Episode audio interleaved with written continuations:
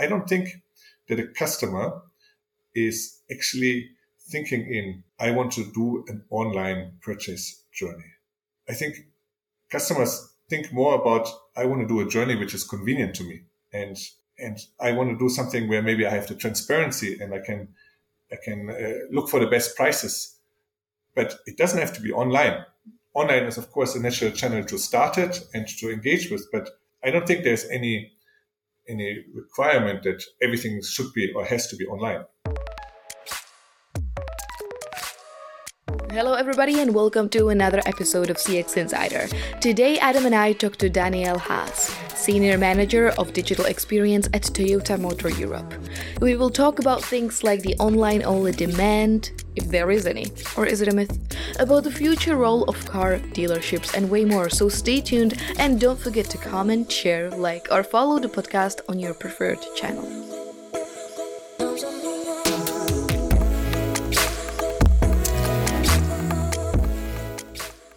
As mentioned before, Daniel is a senior manager of digital experience at Toyota. He is based in Brussels and comes from a lovely medieval town in southwestern Germany called Heidelberg.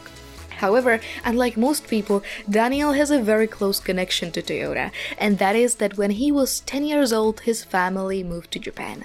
As you know, Europe and Japan have massive cultural differences, and these differences also reflect on the customer experience.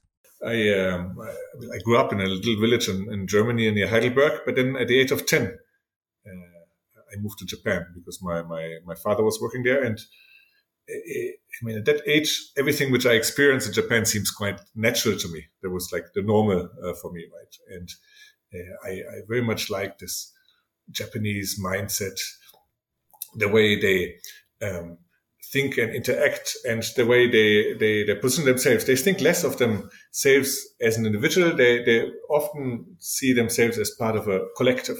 And that was very, very common for me. And you see this if you're in Japan uh, and, uh, or if you see images of the rush hour in Tokyo in the morning, how disciplined they are and how respectful they are for the other people even though there are millions of people commuting, but there's no pushing. There's everyone stands in a line and they all follow the instructions. And that's the way they, they manage to live together very well. And that's, that's, that's really, I think it represents their, their way of thinking. Also, when they're, when somebody's sick, they always immediately wear a mask, not to protect themselves, but to protect uh, the others. And, and I always saw that this one also translates then into a kind of a service mindset, right? So that when Japan, when you go to a gas station and your car filled up, there's always somebody then jumping out and blocking the traffic and making sure that you can get without a problem on the street, and then they're bowing until you leave. And this is a bit like the um, the way like each individual pays their attributes to service. Also, when you give a business card, you give it with two hands and you take it with two hands to show the respect. And then, of course, I moved back to Germany when I, when I was 19 uh, to go to university. And that was the first time I was really confronted with the German culture in, in such a way. holidays, I think it doesn't count, but if you really live there, it's always a bit different. And and um, and I think it's it's there are a lot of things which are quite similar, right? I think uh, like focus on quality, being precise, respectful. I think this is all similar, but in the execution, it is very different, and especially when translating to this one into something as kind of a service mindset. Because there, I think that is where like German culture sometimes can really fail. And there's there's one thing I experienced, and that was when I, I just arrived, and then I had to go to university, and I had to subscribe to my courses, and I had to register at the university uh, office, and I arrived ten minutes before closing time, and the person in there saw me coming, he closed the booth and says, "Too late. I want to go for lunch. Bye bye," and he left. And that was for me such a shock how about how you can like react and how you can say this because I never experienced anything like this uh, even before. And uh, you can argue that this is just administration. It's it's not really uh, customer service required. A university is not going to be better or worse if the person is really uh, more engaged or not. But uh, but this is where the difference comes in, and this is where I think Japanese culture has like a really embedded service mindset. And just to give an example, which is very similar to this one of about administration, it is when I uh, was in Japan as a foreigner. I needed a, a registration card, and in Japan, uh, it is called alien registration card, uh, which uh, a lot of foreigners did not appreciate so much. But then, even when it works, there are two kinds of people who need to put a fingerprint on this card, and these are criminals and foreigners. So there was at that time a lot of debate about how disrespectful this is, but the Japanese government they said no, we're not going to change these rules. But the people dealing with it they didn't feel so comfortable also confronting the foreigners with this because it's a really pain point, a real pain point in the experience they go through. And I still remember this moment when I was at the ward office to get my new registration card and the person welcoming me, he prepared everything. I had to sign everything. And then he, in a very apologetic manner, told me, yes, and here you have to do your fingerprint. And then he gave me with both hands a wet towel, like the one of towels you get in the restaurant when you wash your hands or your face to clean my finger, and then uh, um, uh, he thanked me for everything. So he tried to make his utmost best in order to make the experience as good as possible for me, even though there's no immediate benefit for that person. It's just as a contribution to uh, to the overall experience, and it's it's really a mindset. And this is what I always uh, appreciated or saw as a key difference between the cultures I experienced. A lot of marketers are talking about the importance of delivering beyond perfect experiences or exceptional experiences, memorable experiences. But less people tell you how exactly to do it. And it might sound a bit easier talking about delivering memorable experiences in the entertainment industry, but the automotive industry, where a large proportion of the customer journey happens online, is trickier. No, this is, of course, uh, uh, always a, a, a, big task and a big challenge. But first, maybe let's let's look at what we really mean by memorable experience and why this is important. I mean, I think it's easy to agree that memorable is probably there to generate advocates, to generate promoters, because they they buy more, they negotiate less, and they, they recommend also um, uh, other and new customers. So from that point of view, it's very important. But if you also think about memory, I think in many things especially when it comes to online, we don't need memory. I think a lot of items you want to do online, you just want to get the task done. So if you want to book a transaction, if you want to book a train ticket, uh, reserve a flight, or, or, or, check your mobile banking app, there's nothing you need on memory. You just need to make sure that this thing works. and that's enough. And then you're happy, right? But, uh, uh, in, uh, and, and if, if then a company tries to exaggerate this, also I think it would more have a negative impact rather than a good one.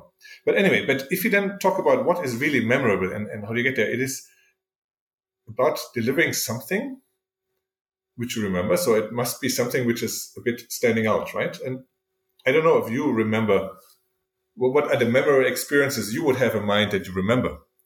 And if you think back, so what, what is always special about this? And, and, and I, I like to use the example of hotels in, in if you travel a lot for business, stay a lot in hotels, and then many people stay always in five star hotels. And I'm sure the experience is always great. But does it make you remember? Probably not, right? Uh, if you remember something, it's normally if there's something which goes beyond the expectations, something out of the normal, right? And I think this is what is um, quite important to keep in mind. And uh, then the question is, how do you get something an experience which is outside of the normal, something which is not expected. And when I joined many years ago at Lexus, because Lexus is founded basically on, on two principles. It's having a great product and offering a great experience. I had a discussion with a, a dealer who said, I'm providing a very good experience, very memorable. And he told me what he's doing. And then he said, well, when a customer comes for a test drive, I give him chocolate. I give him a packet of chocolate to take home. And, and then next, and say, oh, and when he buys the car, he gets a champagne, a, a bottle of champagne with the car. And then when it's the birthday of the customer, they get flowers. So is this really memorable? I mean, customers are not stupid. They know who's paying for this. And it's really kind of trying to cheat your way out by, by buying basically this memory experience. So it must be something else that you really then deliver. And uh, in, in order to get there, maybe it's best to break down what actually are the different steps to get to memory because we always look at experience in three parts. One is delivering a random experience. Random is could be great, could be disaster. It's depending on the individual. There are no processes in place, no common execution, and this is something I think no company really wants to be there because it's it's going to be it's a it's a big vulnerability or you're very vulnerable to the experience you provide to the customers. Then the second step is being predictable. So make sure you have clear process in place, consistent execution. This does, of course, not mean that you're memorable, but at least you're sure that across your whole business, the customer can expect something and gets it. And based on this one, then you can look at what is actually memorable and where do you stand out. And that should not be everywhere. That should be just in specific touch points or which are really critical, specific moments of truth, which are really uh, critical. By just, I think, clicking through a website, you would never expect anything memorable, right? It has to be something where the human is actually um, uh, interacting, where the, where the human is, is, is playing a role, where it goes beyond the, the normal. And so, and then the question is, is it then something which is then not plannable or which has to be based on the individual's understanding and mindset?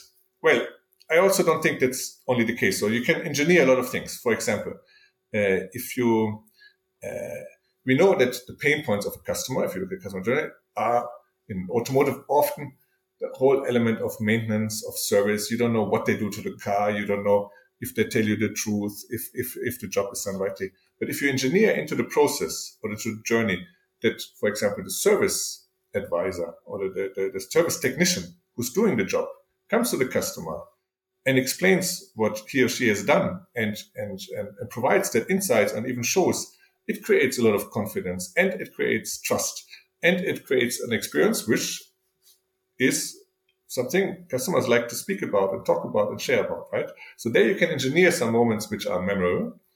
But then there are others, of course, if it's always on individual, you cannot. But, but, uh, when, and I, I, give you an example. When uh, I, I, worked with our uh, Austrian Lexus team, uh, they had a story about customer who was very difficult who ordered our top model of Lexus very expensive car, but there were delays in the delivery because of certain reasons.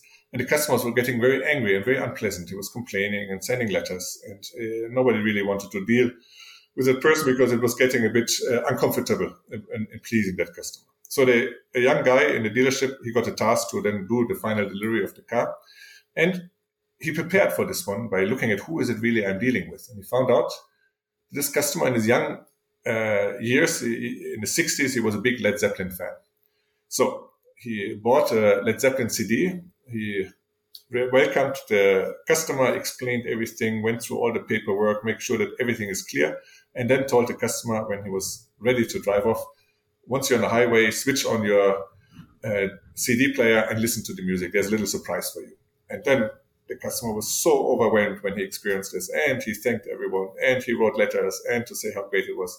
So these are the little things you cannot engineer. It's up to the individual to take the initiative and to uh, the responsibility uh, in order to uh, to to, uh, to drive this to do something which is outside of the normal. The first CX challenge that is spreading across all industries is the online only demand. And when it comes to high involvement products, there are people who buy properties without ever visiting them or buy cars and complete the entire uh, the entire purchase journey online. And those are extremes. So before diving into the first challenge, Adam and I wanted to ask Daniel where exactly this online only demand is standing in the automotive industry customers, of course, more and more relying on the online channel. This is true, and the digital channels to get this information. And uh, there's also a lot of uh, competition out there who tries to to to steal the customers uh, uh from from from dealing with a car manufacturer. There are a lot of third parties who are there as middlemen in order to interact and to, to engage and to get um, uh, then the business away uh, because there's it's nowadays in digital so easy to, to, to engage. But I don't think that a customer is actually thinking in, I want to do an online purchase journey. I think customers think more about I want to do a journey which is convenient to me, and uh, and I want to do something where maybe I have the transparency and I can I can uh, look for the best prices, but it doesn't have to be online. Online is of course a natural channel to start it and to engage with, but I don't think there's any any requirement that everything should be or has to be online. It's just a, a battlefield where you have to be active and you have to be also very careful because it's to protect your your business and to make sure that nobody get, escapes.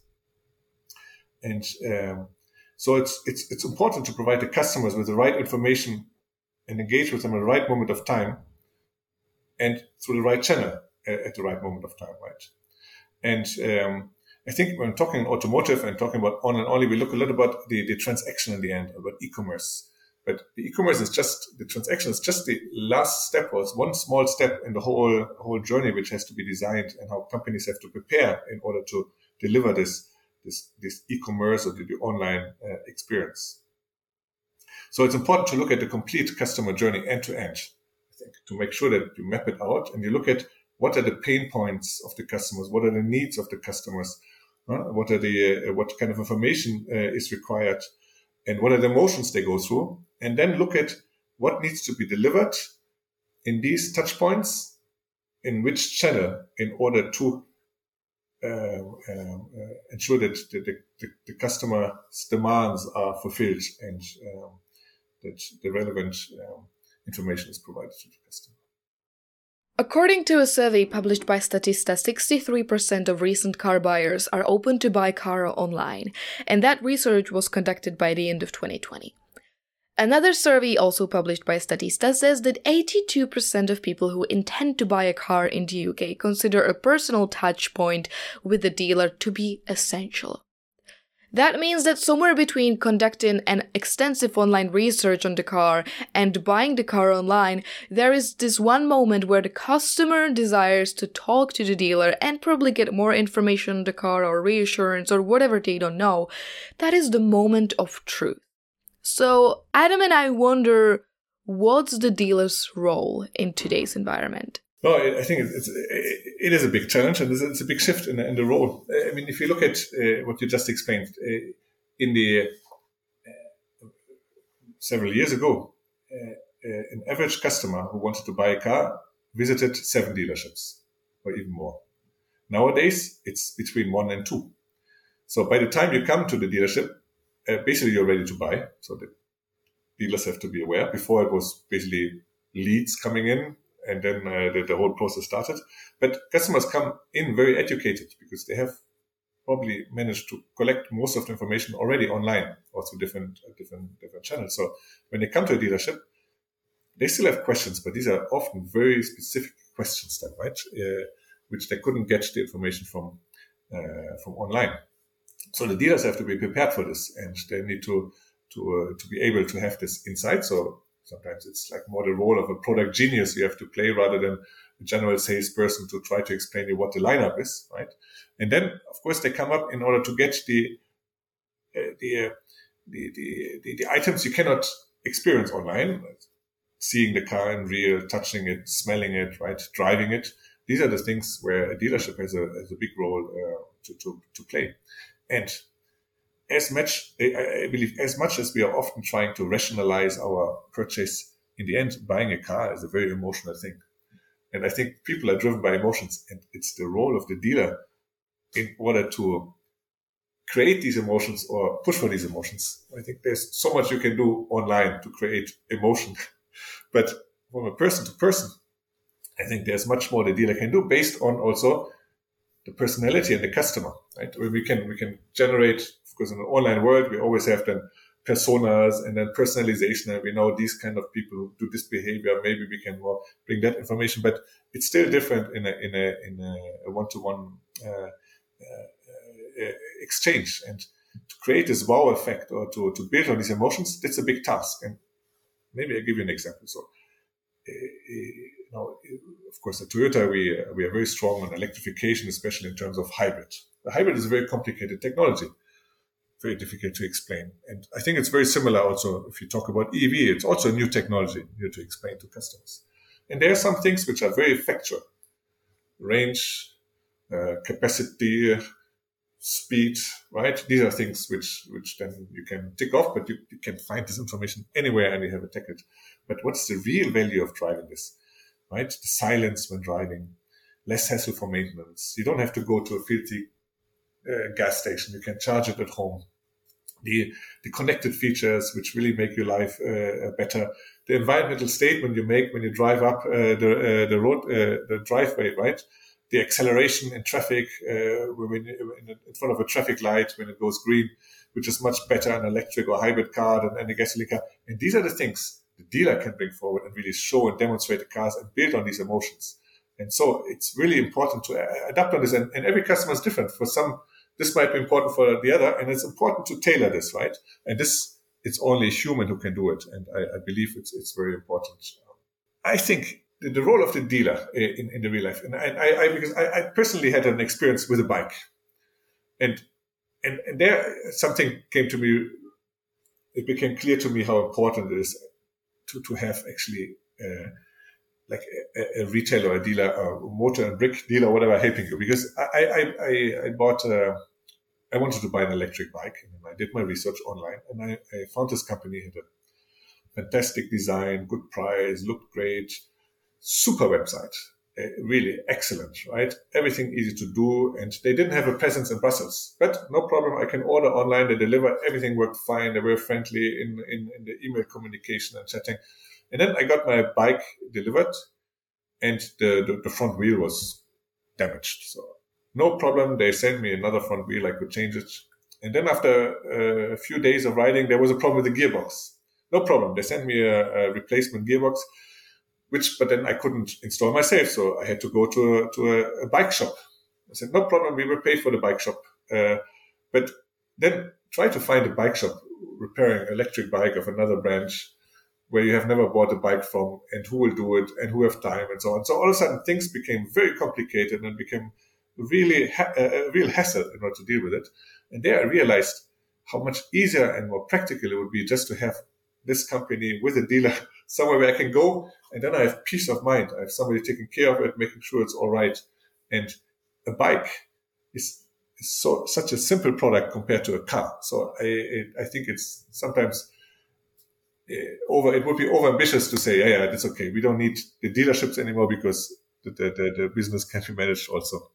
The increase of online only demand questions the future of car dealerships because the number of cars being distributed in car dealerships is a huge cost driver. So, we're not talking about closing these dealerships, but rather how will these places transform so there might be few cars with advanced VR technology enabling customers to customize the car they see in front of them, or there might be a concept of hyper dealerships. I think this is, uh, I think everyone who's working in network probably has this as a key task in front of them to, uh, to enhance the, the showroom and to utilize these to, to, to better integrate it into the digital world.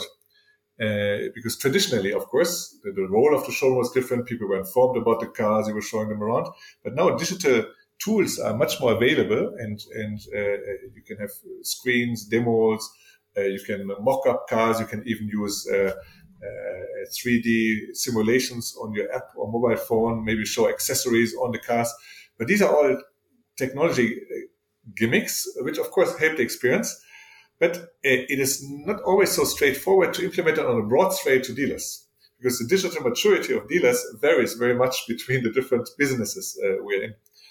And, and we experienced many years ago when we did like the first wave of things that in many it was failing because the Wi-Fi was not strong enough and, and not really uh, up to date, and they didn't know how to what to do if it was falling, uh, it was failing or not delivering.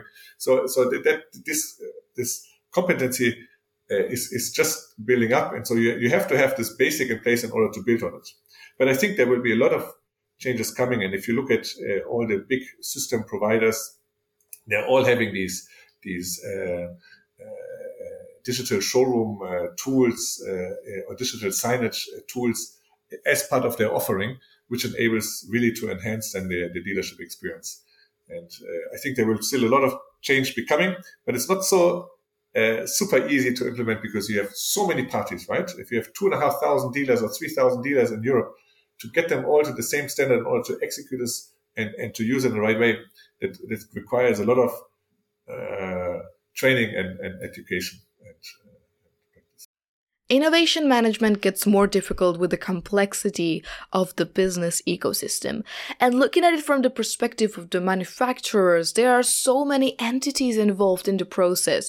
It made us wonder what exactly are the underlying issues that make the innovation all the more challenging? Is it the customer data? Is it legacy systems?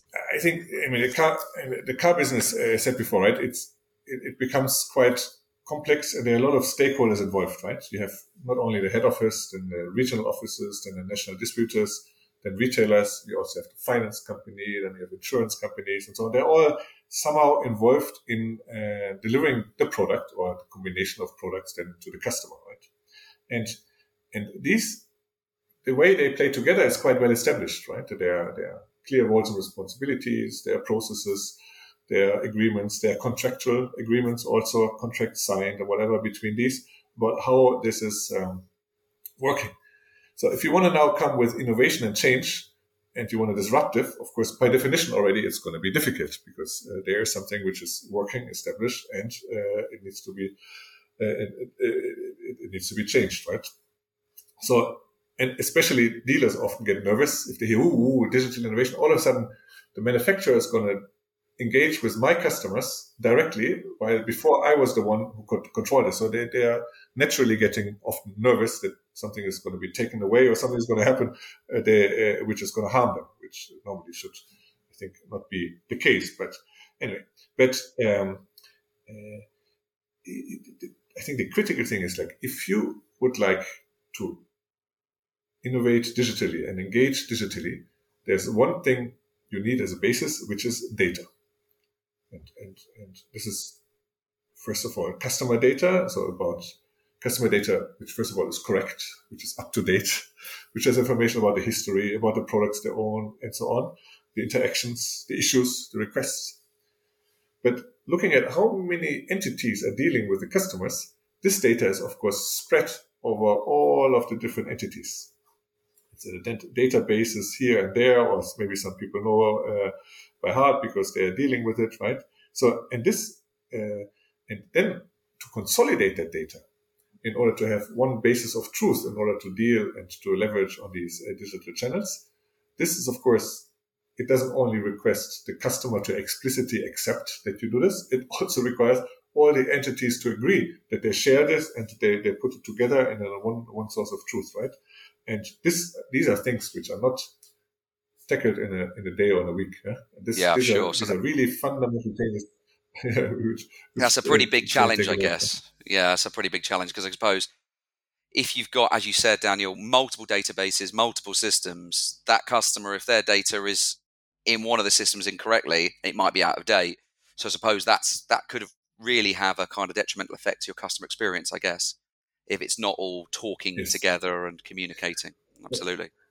Yes, and, and, and, the interesting thing is, as, as a as a car manufacturer, you want the customer to see you as one. You, know? want to see this is the brand I'm dealing with. Uh, in, while in reality, the customer is dealing with your brand, but they're dealing with the sales, with the after sales, with the uh, the finance and insurance. But you want to have one person. But the way we see the customer, we see the customer in many different bits and pieces because we have a little bit data here, a little bit data there, and sometimes it's complementary, sometimes it's overlapping, sometimes it's contradictory. Uh, uh, and, and, and that makes the whole thing, of course, very difficult in order to to then uh, deliver on this.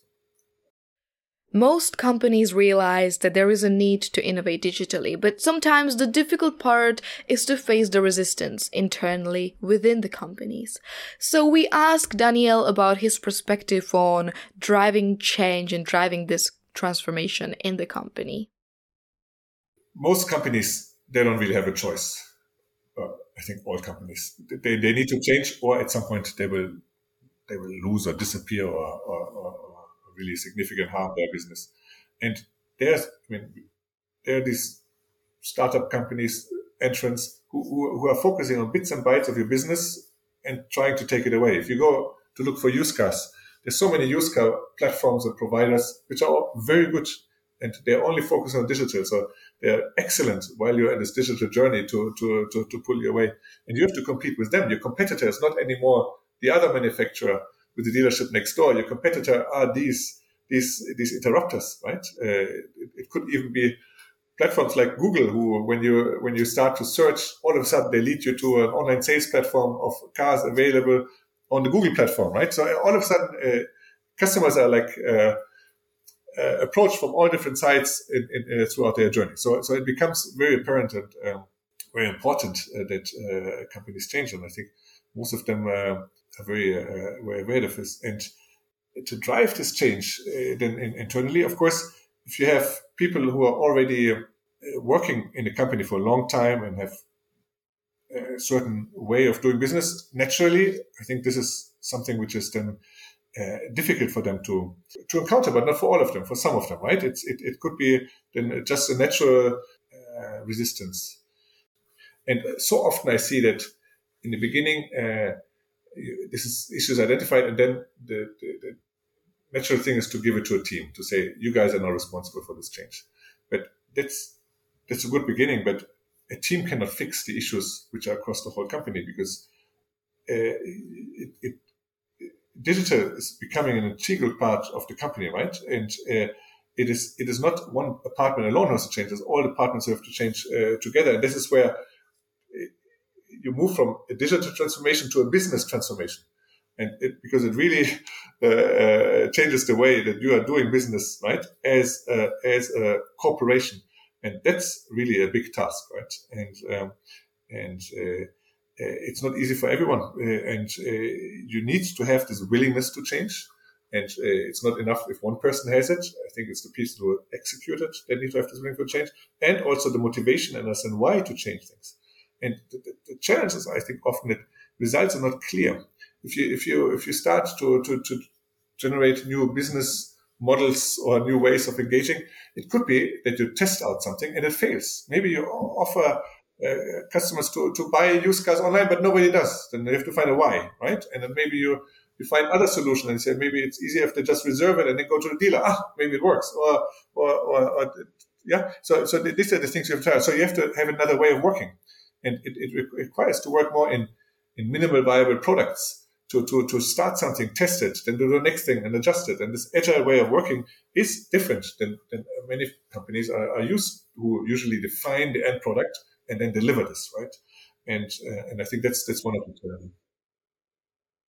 That was the end of today's episode, and I hope you found the insights valuable. If you're interested in continuing the conversation with Daniel, feel free to contact him on his LinkedIn. The link is provided in the episode description. And also feel free to chat with us on our main social media channels, LinkedIn and Instagram. And now, rapid fire question time. What's your favorite memory from Japan? My f- favorite memory from Japan is. Um sitting at a Japanese hostel on the Miyajima Island, which is the one where you have outside this famous gate and eating fantastic Japanese food. That's my favorite memory. Hybrid or electric car? Electric. How will the ban on diesel and petrol vehicles affect Toyota's product lineup? I think it is already affecting it. I think, uh, I mean, you see this uh, enormous shift towards electrification, and I think it's just a trend which continues, like with Toyota and all other manufacturers. My last question. In the future, do you think cars will be sold online only? No. I don't think so. I think there will always be, it depends how much you look into the future, but I think there will always be a mix. I hope you enjoyed today's episode, and if you did, please don't forget to like, share, comment, or subscribe to the podcast on your preferred channel. And I will see you in two weeks.